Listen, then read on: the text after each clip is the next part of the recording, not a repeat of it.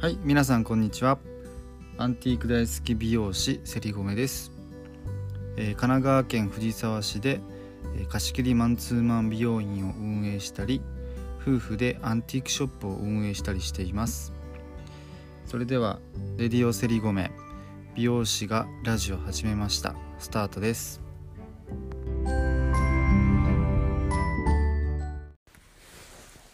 はいこんにちは。すりごめです。えーね、もうあっという間に11月もあと残りでね10日ほどかな。ま今日19なんでね11日か。もうあっという間に年末が見えてきますね。えっ、とねバタバタする前に、まあ、早めにね行動を心がけるようにしていきたいなと思います、えーまた、えーコロナウイルスもまた感染拡大して、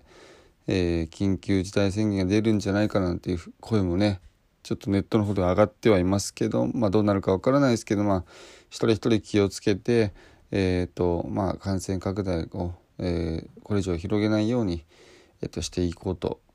いうふうに、えーと意識することが大切なのかなと思います。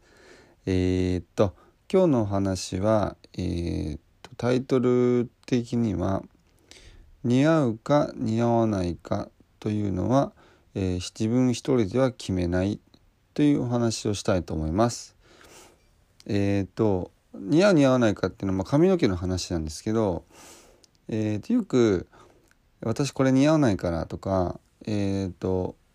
これ昔やったことあるけど似合わなかった」とかもありますしあとはお子様のカットの時に「この子はこれ似合わないからえっ、と違うやつにしてください」とか結構その似合う似合わないを自分の価値観自分の判断基準で判断してしまう人がかなり多いんですけど、まあ、それをやると損するもしくは得はしないっていうような状態になってしまうよっていうお話なんですけども、えー、とまず、えー、と一般の方が、えー、と似合う似合わないっていう判断してるのってえーとまあ、やってみた結果似合わなかったっていうのもあると思うし、まあ、自分的に、まあ、好みもあったりすると思うんですけど、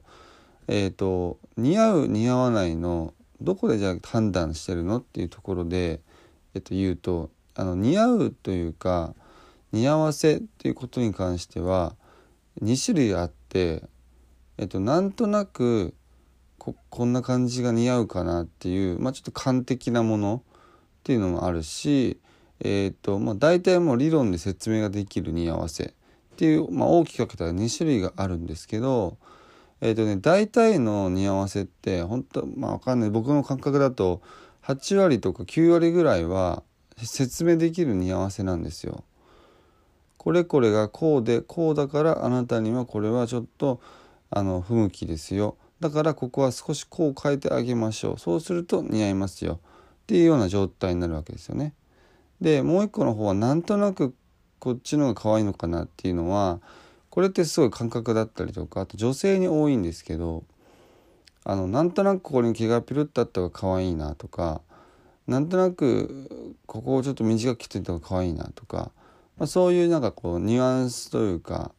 どっちかというと形というよりもこうディテールの面での似合わせっていうのが結構女性はそういう感覚でやったりする人もいますね。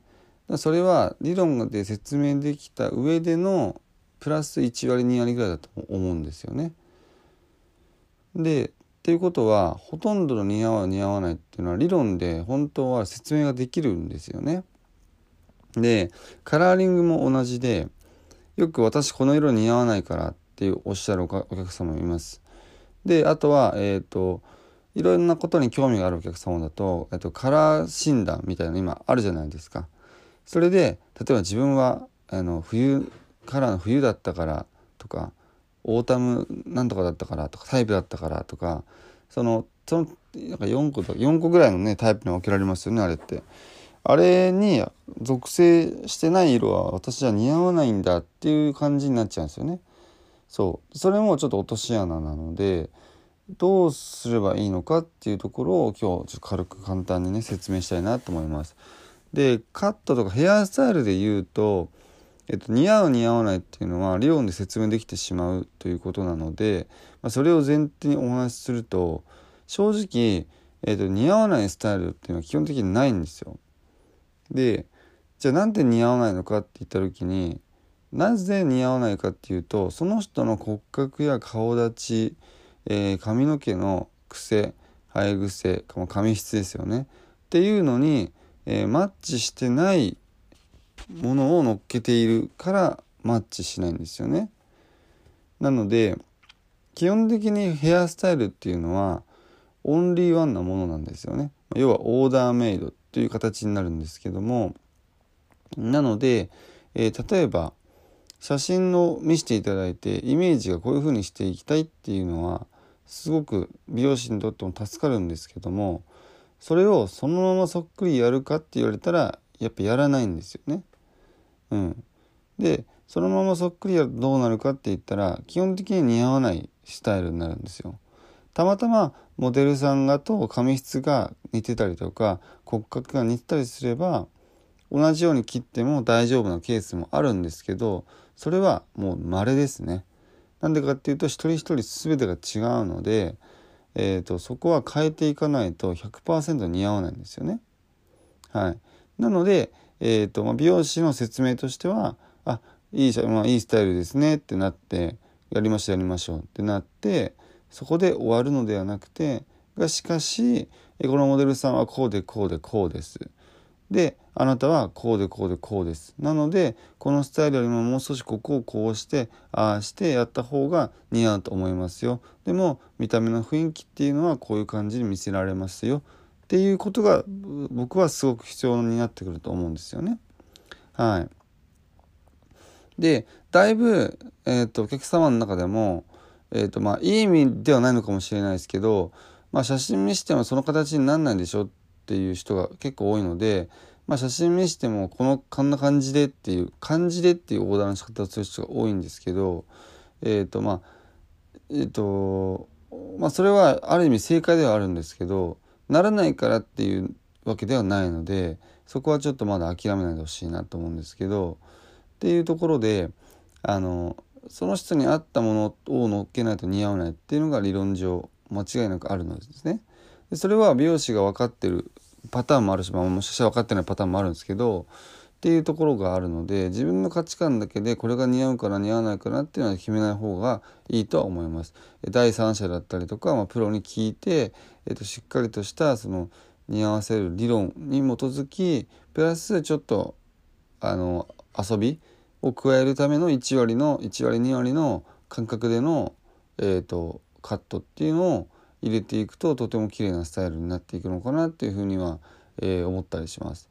うん、特に多いのが、えー、私ショートが似合わないからって言うんですけどなんでですかって聞くと昔ショートしたことがあって全然あのダメだったのっていうふうにあるんですけど、えーと、ショートほどそのカットの影響力を受けるものはないので間違いなくその時に切った人の相性が良くなかったってだけの話で、えーとショート全体が似合わないくってなるのがとてももったいないなと個人的には思います。うん、あとカラーリングに関してもなんかカラー診断で見るのはいいですし確かに理論上肌の色とかであの似合う色似合わない色ってあるんですよね似合う色似合わない色っていうのが。だけど、えっと、カラー診断の場合はよりあなたに似合うのはこの色ですよぐらいに思っといた方がいいと思います。なぜならば例えば赤と赤ピンクが似合うですよあなたにはって言われたら、まあ、赤とピンクが似合うんです間違いなく。それは多分結構わかると思うんですね、まあ、肌の色からしてもそうだし。でじゃあ青とか緑が似合わないかって言われたらそうじゃなくて、えっと、青とか緑でも似合うゾーンがあるんですよね。青とか緑でも一色じゃないからいろんなもう超細かく分けるとすっごい色って無限大なのであのその色が絶対似合わないかって言われたらそうじゃないのでどこがどういう風に似合うの？例えば明るくて淡い感じだったら似合うのか暗くて深い感じだったら似合うのかとかはたまた中間ぐらいが似合うのかとか例えばですよ大きく分けてもいろんなあの使い方があるのでそこは、えーと、それだけで決めるっていうのはもったいないかなというふうに僕は思っております。なので、えーと、似合う似合わないっていうのは一人では決めないっていうことが大事かなと思います。また、えーと、お子さんの髪型もよく子供に子供のカットする前にお母さんたちが「この子これ似合わないんでこっちにしてください」ってお母さんたちのあれで勝手に決めちゃうんですけどえっ、ー、とそれも子供からするとお母さん勝手に「僕これ似合わないからダメなんだ」っていうふうな風に思っちゃうし、えー、それはお母さんの感性なので、えーと、それはあんまり言わない方がいいなって僕は思っていてまあ相談する分にはいいんですけどえっ、ー、ともう決めつけるのはやっぱり良くないなと思います。まあ、人の限界はね他人が決めないのと一緒で自分の限界も自分が決めないし他人の限界も人が決めちゃいけないと思うのでえっ、ー、となるべくそこら辺はこうなんだろうなプラマイゼロぐらいで、えーと、見ていただけるとすごくいいのかなというふうに思います。はいということで今日は、えーと、似合う似合わないを自分で決めてはいけないというお話をさせていただきました。えっ、ー、とまあこういうのはね、まあ、美容院のオーダーにもつながってくるし、まあ、洋服買う時もね多分あの同じかなと思うんですよね。似合う似合わないっていうのははいまあえっ、ー、と店員さんとかプロに聞く時もなんかねちょまあ一番なんだろうなやっぱ早いのは信頼できる人を見つけるっていうのが一番早いんですけど、うん、やたらめったら聞いて進めてきたりとかしたのを買ってもしょうがないしっていうのもあるので、まあ、一番はやっぱ信頼できる人を見つけてその人に聞いたりとか、えー、しっかりプロとしての意見を聞くということが一番大事かなと思います。えー、あとはよく顔型に似合う似合わないとかもヘアスタイルの本に書いてあったりしますけど、それもそ、そんなにですよ。えっ、ー、と、まあ理論的にはありますけど、そこはそんなに、えっ、ー、と、だからそれを見た瞬間に私ダメなんだとは思わなくていいと思います。だったら少し、少し形は一緒だけど、ちょっとここの長さを変えてとか、全然どうにでもなっちゃうので、えっ、ー、と、それを見た瞬間に、あ、私ダメなんだって思う必要は全くありません。なので、えーと、しっかりと,、えーと聞いて自分に似合うスタイルを見つけてもらいたいなと思います。それでは今日も素敵な一日をお過ごしください。またね